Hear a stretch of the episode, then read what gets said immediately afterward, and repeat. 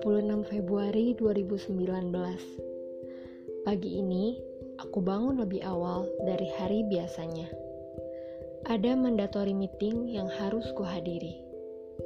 Aku sudah bisa membayangkan bagaimana jalanan ibu kota pagi ini.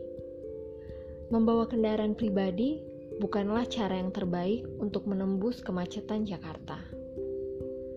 Transportasi yang paling predictable menurutku adalah komuter lain. Walaupun kita semua tahu bagaimana situasi KRL pada jam sibuk.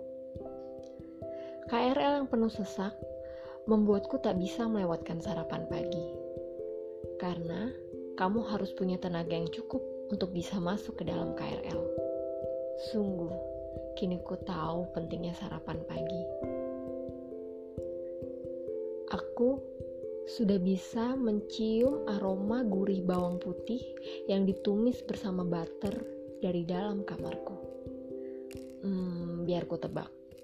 Pasti ibuku sedang menyiapkan nasi goreng untuk sarapan pagi ini. Aku suka sekali nasi goreng buatan ibuku. Buru-buru ku selesaikan riasan di wajahku dan turun ke bawah menuju ibuku. Hmm, wangi banget. Masak nasi goreng ya, mah? Tanyaku pada ibuku yang sedang berada di dapur. Iya, tolong bantu mama beresin piringnya ya, kata ibuku. Oke, mah, balasku. Kususun piring dan gelas di meja makan. Setelah itu, aku duduk menunggu di meja makan. Tak lama kemudian, nasi goreng sudah matang, kata ibuku sambil meletakkan wadah kaca besar yang telah diisi dengan nasi goreng di atas meja. Hmm, looks yummy, kataku sambil menyendokkan nasi goreng itu ke piringku. Kamu gimana sama Tio? Masih komunikasi? Kata ibuku membuka percakapan yang membuatku hampir saja tersedak oleh potongan telur. Hmm, masih mah, cuma ya gitu deh. Kenapa mah? Kataku. Tadi malam, mama mimpi kamu. Maghrib-maghrib lagi duduk sendirian di pinggir kolam. Kamu, mama lihat kayak lagi bengong, lagi nungguin orang. Dari jauh, mama lihat ada Tio, tapi dia jauh banget kalian berdua sama-sama pakai baju merah. Cuma Tio jauh banget. Kamu mama panggilin, Lika ayo masuk, udah maghrib. Tapi kamu gak dengerin mama. Kamu masih aja duduk di pinggir kolam sambil liatin Tio. Cerita ibuku. Seketika itu, nafsu makanku hilang. Nasi goreng ini tak lagi gurih, hambar sekali rasanya. Ini pasti jawaban dari doa-doaku.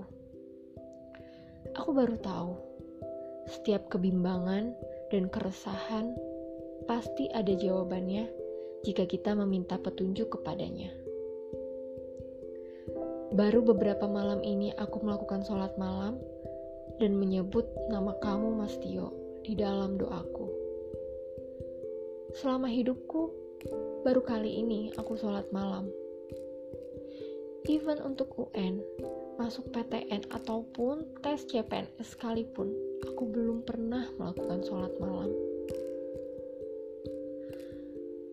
Pagi ini, aku berbisik pelan pada hati dan pikiranku. Sepertinya kali ini cinta belum berpihak pada kita. Kita harus siap untuk terluka. Kamu pasti bisa, Lika.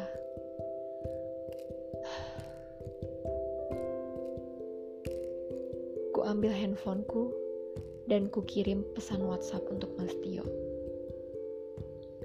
Hai Mas, apa kabar? Ini hari Selasa. Dan kamu ada janji sama aku untuk ketemu hari ini. Tak lama, Tio membalas pesanku. Hai Lika, Iya, nanti kita ketemu ya after office.